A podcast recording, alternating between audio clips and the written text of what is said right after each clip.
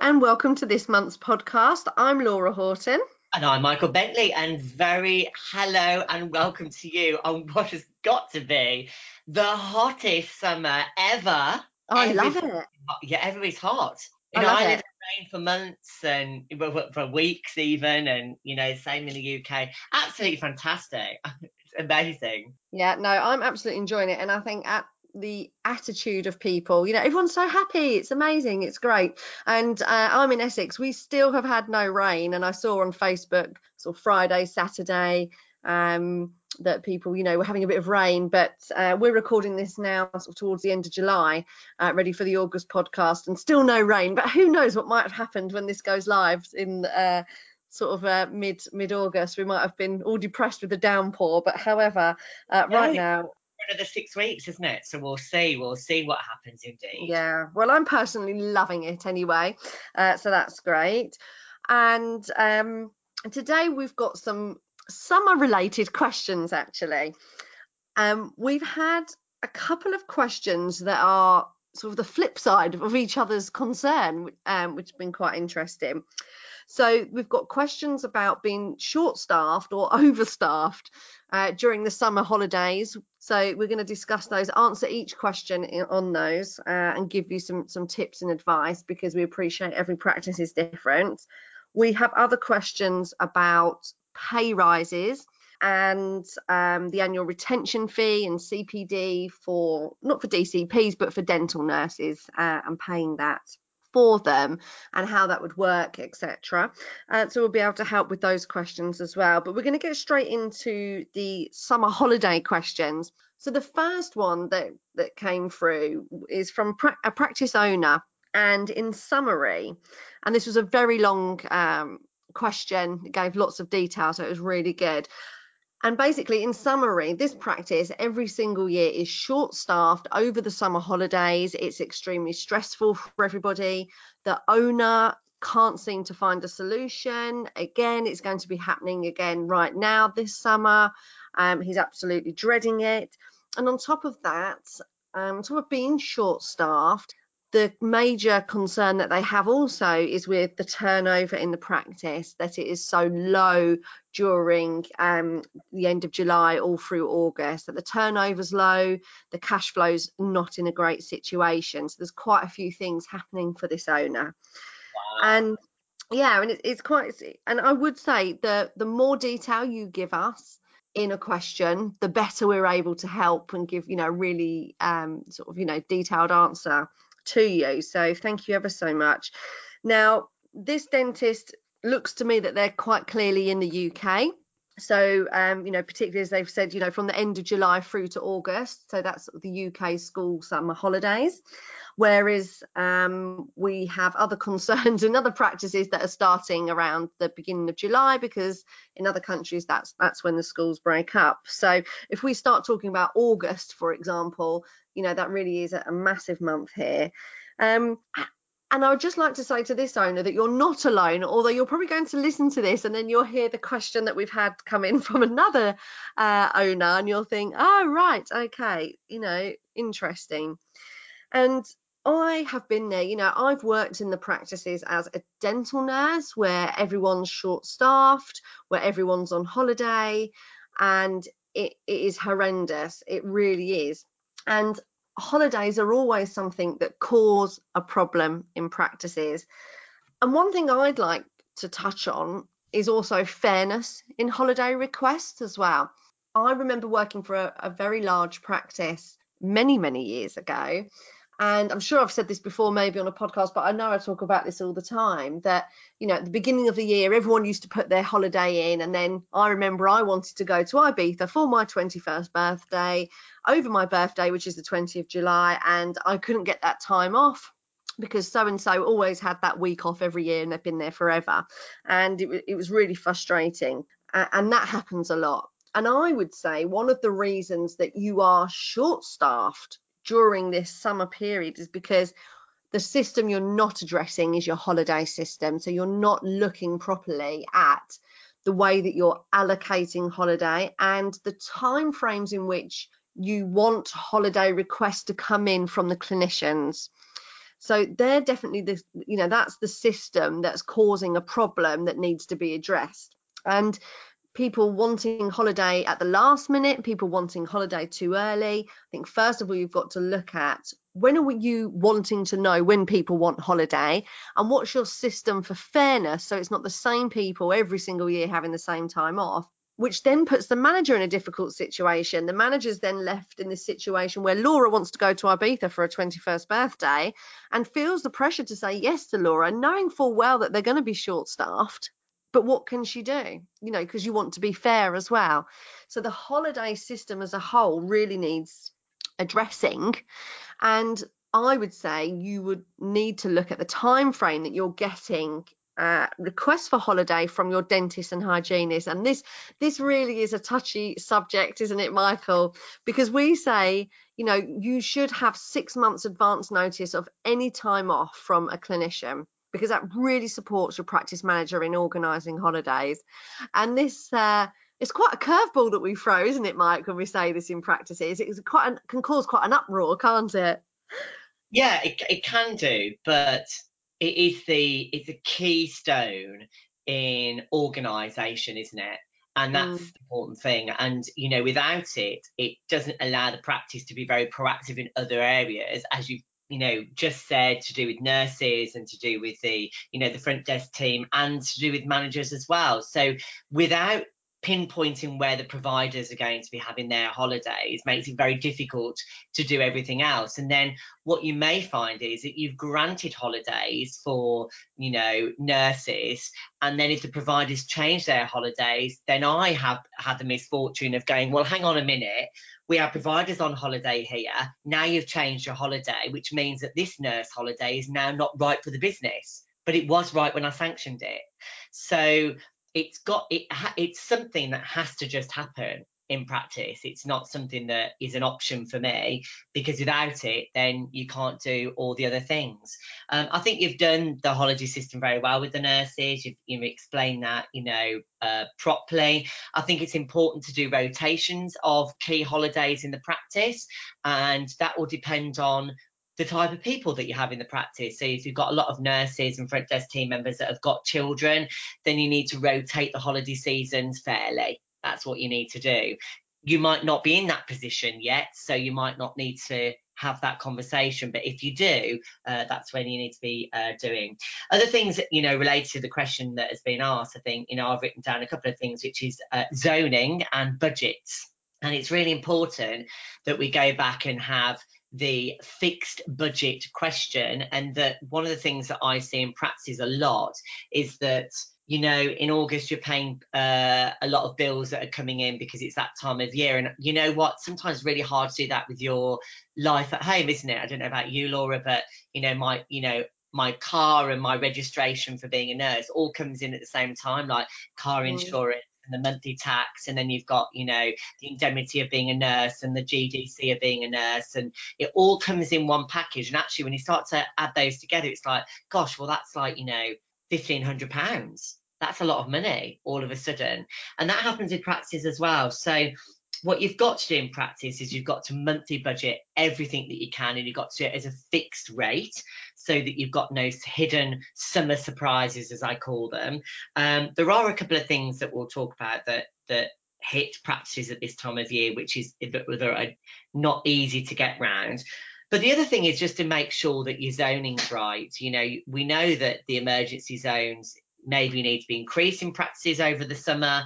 Uh, you certainly need to make sure that you get those right in terms of like, you know, if you've got three dentists working in the practice and two are on holiday because they're husband and wife, you've got to make sure that you've increased your emergency appointments to match the fact that a dentist is on their own. That's really important, and that practices really know the out of hours emergency uh, situations as well and, and how to point um, patients towards those, you know, in the summer holidays. So those systems need reviewing as well. So my clear tips are you've got to make sure all your expenses are fixed so that actually from a monthly uh, basis, you're not going to have any bills that are going to come out and, and, and, bite you in the summer holidays, which is going to be a problem because the cash flow is going to reduce if you're taking holiday weeks off through the summer.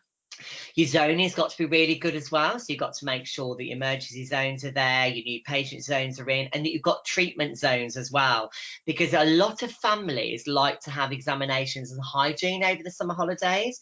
So mm-hmm. again, you know, the limited resource that you've got with dentists is suddenly being used for exams and for hygiene, which is making the practice busy and you need, you know, the, the practice to work hard on those, but actually you've got no treatment zones in. So your income's taking another hit. So it's really important that you have your treatment zones in uh, over July and August as well. Otherwise, you will have a cash flow issue. I think for the UK customers, I think, you know, you can always look at your membership and that's really important.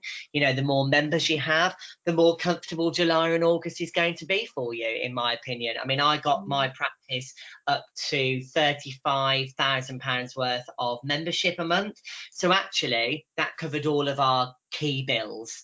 So I didn't have to worry that, you know, two of my dentists had you know, three weeks off over August, for an example, because the membership covered uh, the actual bills part. So, you know, actually there are things that you can do in advance, prep in advance for that type of situation that's uh, going on. Um, I think that's enough on, you know, sort of top tips around that area. Uh, I want to give a few top tips about, you know, how to make July and August really productive for the practice. Perhaps we'll do that a little bit later in the podcast. Yeah, and I think one last uh, thing to add with, with budgets is, you know, for the UK, July is tax bill month. It's where we're, you know, paying on account, as it were, and um, national mm. insurance contributions as well yeah. are coming out. So yeah. you've got to really think about is that something that's damaging your cash flow in your business because you've gone, oh, I need 10, 15, 20, 25 grand uh, to pay right now, and yeah then you know is that what's causing the problem? Because again with your budgets you know you can make your tax bill a fixed cost in your business by just putting savings aside every month for what you're going to need. Because this is something we see a lot in practices you know with the summer with january. I mean it's you know lovely month anyway isn't it? Um you know it's tax bill month and everyone's like oh lovely. Um in ireland your tax bill month's october. Again it's a bit of a month isn't it? So you can make your tax you should be have a savings every month for your tax and you know then then you're being proactive and then it's a fixed cost as well. So maybe that's something else to look at that will support um, you know the dreaded time of year for cash flow which is the summer and which is christmas uh, in the uk we've definitely got it. I think we'd all rather pay in october. That would be much nicer. Um, we might take that from ireland maybe. Maybe. Um, I think it's really important that you said there that actually it's really important that you know dentists are having a monthly salary. So when you know you do finance with us uh, as a consulting company, we always recommend that dentists have a set salary that they need to take home to cover their lifestyle at home, and then they have a, a set budget per month for all their tax, so mm. that you don't worry about those two things, but you take enough money home, obviously, to uh, pay for situations at home exactly. Yes. I mean, I forgot about my national insurance bill. I mean, that just arrived, and I was like, oh, lovely. But you know, I'd forgotten about it, but I had saved for it. That was had all been pre-worked out. So although I was like, oh no, I forgot about this. The money yeah. was there because I'd been proactive. Situation, isn't it really? Because you save all this money and you go, oh yeah, I've got ten thousand pounds in my account or whatever it may be, and it's like, oh gee, it's gone away, bye. Um, yeah, bye. But then obviously that's when people take emergency loans out, aren't we? And we see that a lot. Mm, you know, yeah, perhaps emergency loans out this time of year, you know, um, and it's not good because you're always playing catch up if you're taking out an emergency loan for something that you that you should be planning for anyway. Tax isn't something that you know is new. Uh, neither is you know holidays over July and August. That's not a new state of affairs. So we need to be planning for things and being proactive rather than reacting to situations. Yeah. Now we've got a practice that's in the opposite situation. They are a husband and wife team. They're the only dentist at the practice.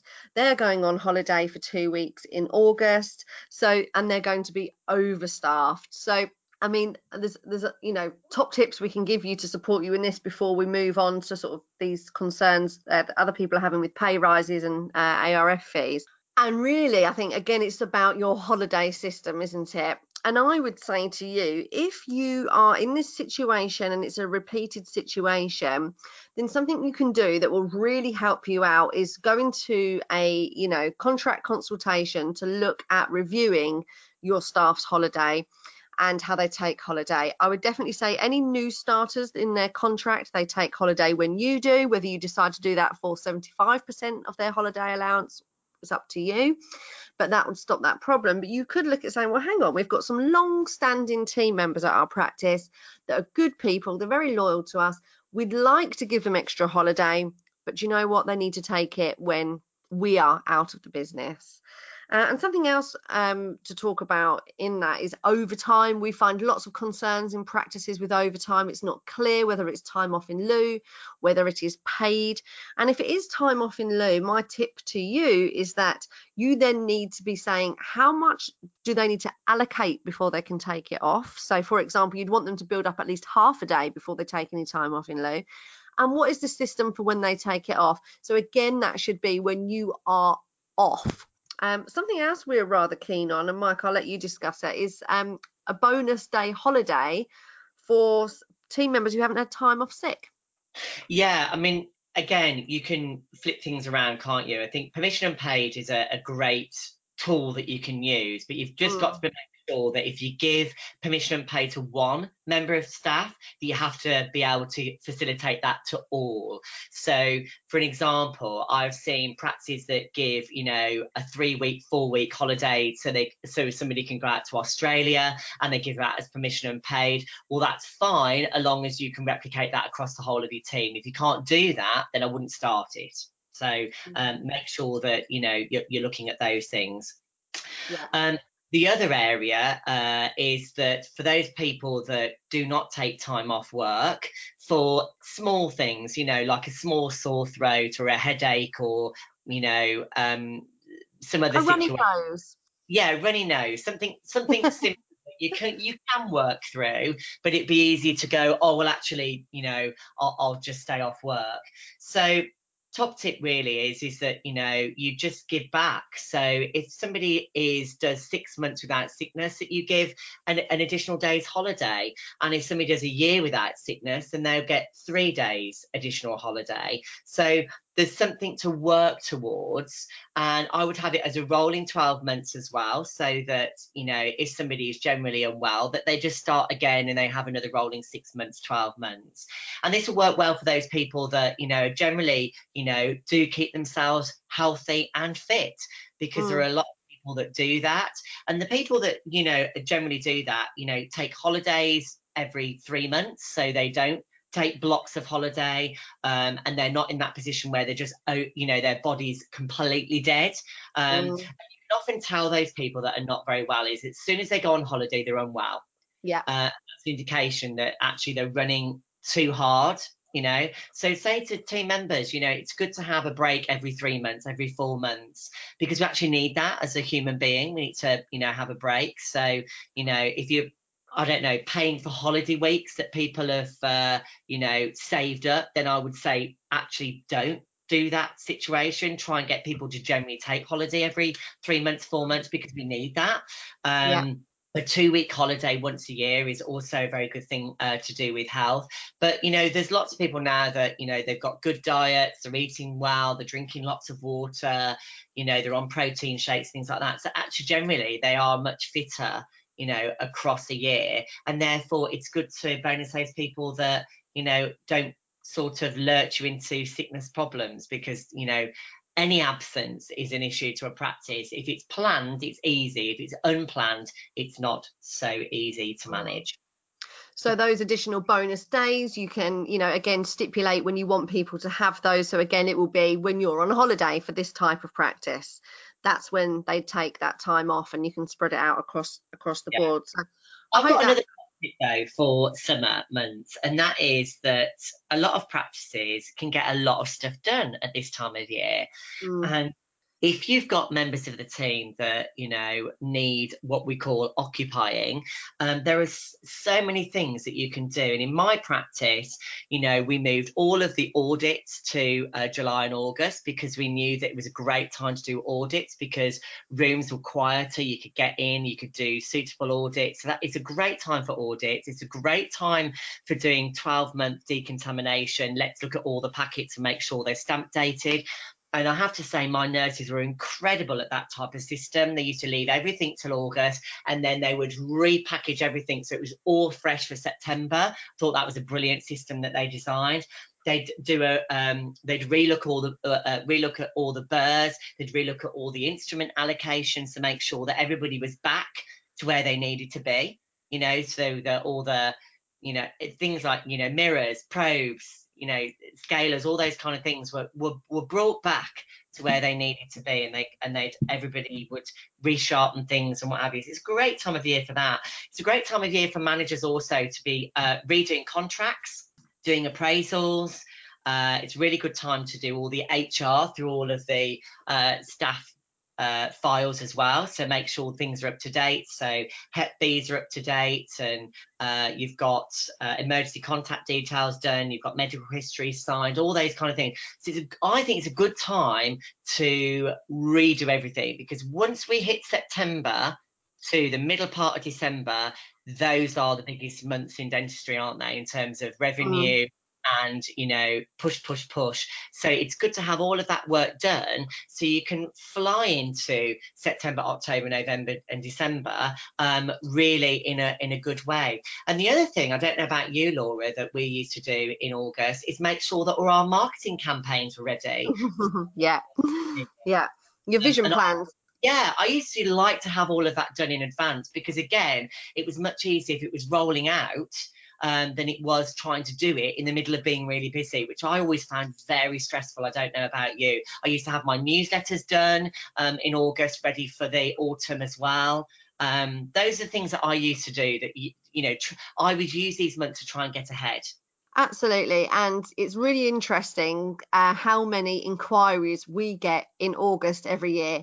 Uh, August and January are the biggest months for inquiries uh, that are coming through for us. And the reason for that is that people have had time out and they're thinking about, oh, what do I want to do? I'm over halfway through the year. We wanted to do this and we haven't yet. And they get, you know, sort of get a move on. So it, it is really a good time to plan without a doubt. Plan, plan, plan, be proactive. Um, wonderful tips from Michael there. We need to move on. We've got a few minutes to answer these uh, next questions. And the first one is about pay rises, uh, predominantly in NHS practice. 95% um, of our income is from our NHS contract. My team want pay rises, and quite simply, I can't afford it. I'm losing sleep. I'm feeling awful. Also concerned that I'm going to lose my team. What can I do? We've actually just had this situation with a client recently and i think what what the team and it's very difficult we appreciate that but what the team have to understand is that okay they may not have had a pay rise for a few years but have you? Has the practice had a pay rise? Because it hasn't. And if anything your costs have gone up and up and up. So you're getting as an owner probably a pay decrease annually from a predominantly nhs practice. And you know the the client that we were looking at and had, trying to support recently i mean it, it it was thousands and thousands of pounds a year that this added on to the business that it just couldn't afford it. So i would say it's important that you look at you know explaining that to the team that you're on a fixed income from your nhs contract. That's not that's not going to change.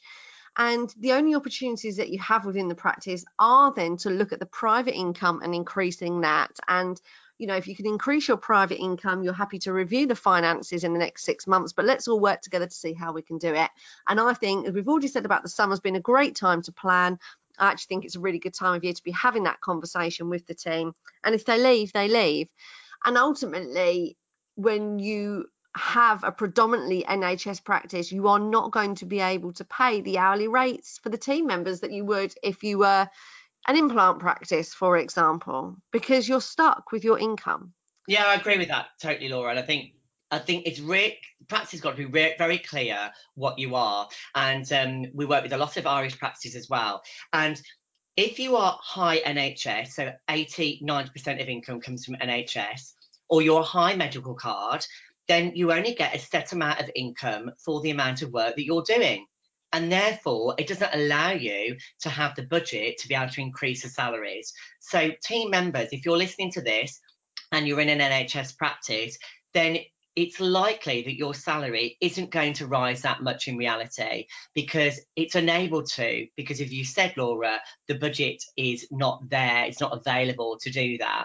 When you are a mixed practice and you're a private practice, the more private income that you that you do, and the more private your practice is, means that your experience will have to be greater than the NHS experience without a shadow of doubt. So therefore, the more private you're taking it, then yes, our advice then for private practices are you do need to look at how much you're paying your nurses because they will command a much higher salary to be part of your business. And that's where the career progression really is, isn't it? Mm. Because in a private practice, the demands on the nurses are different. They're all about experience and making sure that, you know, attitudes are absolutely perfect every single day, that, you know, you're delivering an A1 experience. And that takes a lot of hard work, as you and I both know. Yeah, and the way the, the dentistry that the dentists are doing is completely different, and you have to support them in a completely different way. And I remember I used to have friends that said to me, "Well, you've only seen five patients today. God, that's so easy." And I'd say, ah, "No, I'd rather see 70 on the NHS. Actually, that's easier because it, it is about the experience, but ultimately it's about the support you're giving your dentist." And this links nicely into the last question, which is should we be paying our dental nurses annual retention fee? So for people outside the UK, that's the registration fee for dental nurses on the General Dental Council's register every year, which is in July payment, which is wonderful. And should I be paying for their CPD? And I think that question again just links nicely into well, what type of practice are you and what package are you offering? I will say this, and it's a question slash statement, which is when did you last try to live off seven or eight pounds an hour? Because it's not a lot of money. And then having to pay out 116 pound plus indemnity plus your insurance. For me, that was I've just paid another I think 69 pounds for that. I got a better deal than you, didn't I, Mike? Um, so you know that that's a lot of money, and also you know the tax deductible expenses. So in that sense, what, what is the harm? You can have policies in place so that if your dental nurses do leave, they have to, um, you know, of their last pay, whatever percentage is left will come out of their last pay. You can do it sort of pro rata. But I would say, you know, again, if you're a private practice and you're looking to have these high caliber nurses, which are so hard to find, you need to put a package together for them that does include their CPD. You can do it all online. It's easy. It's not a high expense to the practice, and you do pay their annual retention fees. If you're an NHS practice that is currently, currently struggling, and maybe your team do want pay rises, maybe this is something you can offer instead. Well, do you know what? I'm going to pay your annual retention fee every year from now on. I can't give you a pay rise, but I'm going to pay this. So that the last two questions link in very well, don't they? To well, what type of practice are you, and what type of person are you employing, and what package do you need to put together for them? The annual retention fee is always a difficult one. We, I would say that I'm sure Mike, you'll agree with me that probably a good 90% of our clients pay their team's annual retention fee. If that figure helps answer that question for you, then that's great. Yeah, I think it's really important that, you know, one of the things that we say to practices is that with recruitment, because that's the other question we get asked a lot, isn't it, about recruitment, you know, how to mm. recruit at the moment.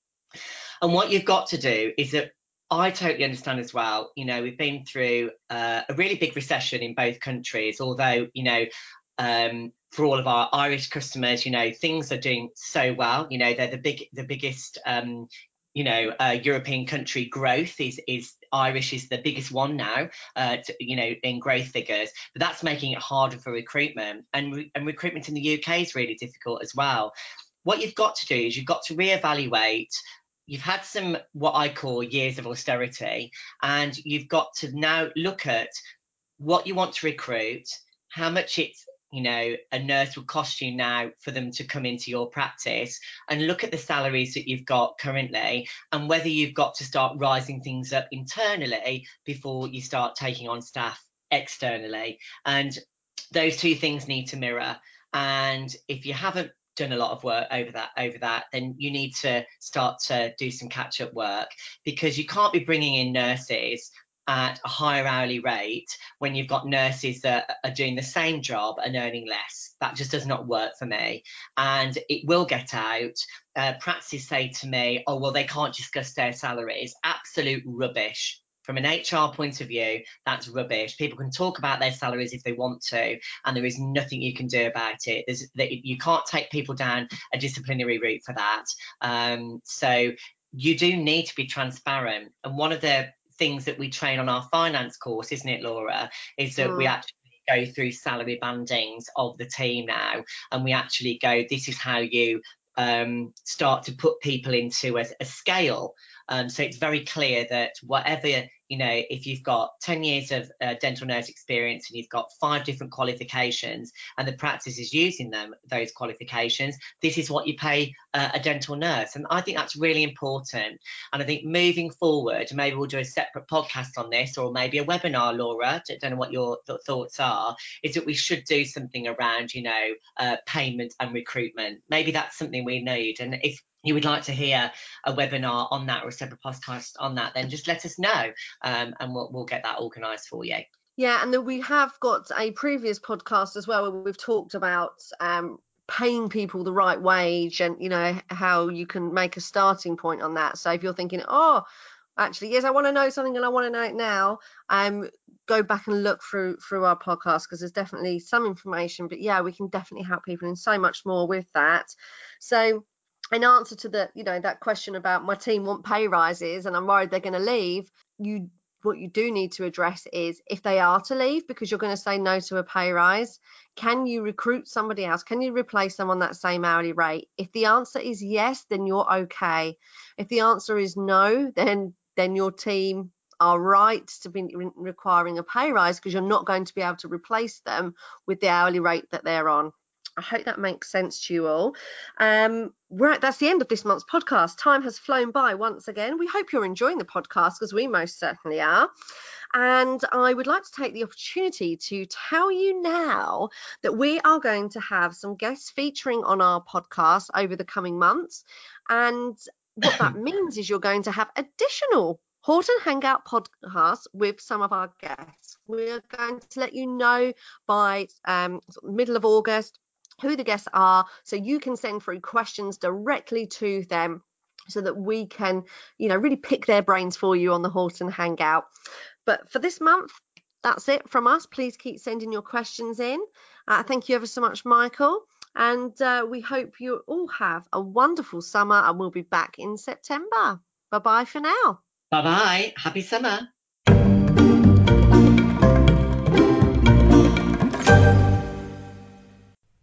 Thank you for listening to this podcast. Please subscribe so you can be notified of our next episode.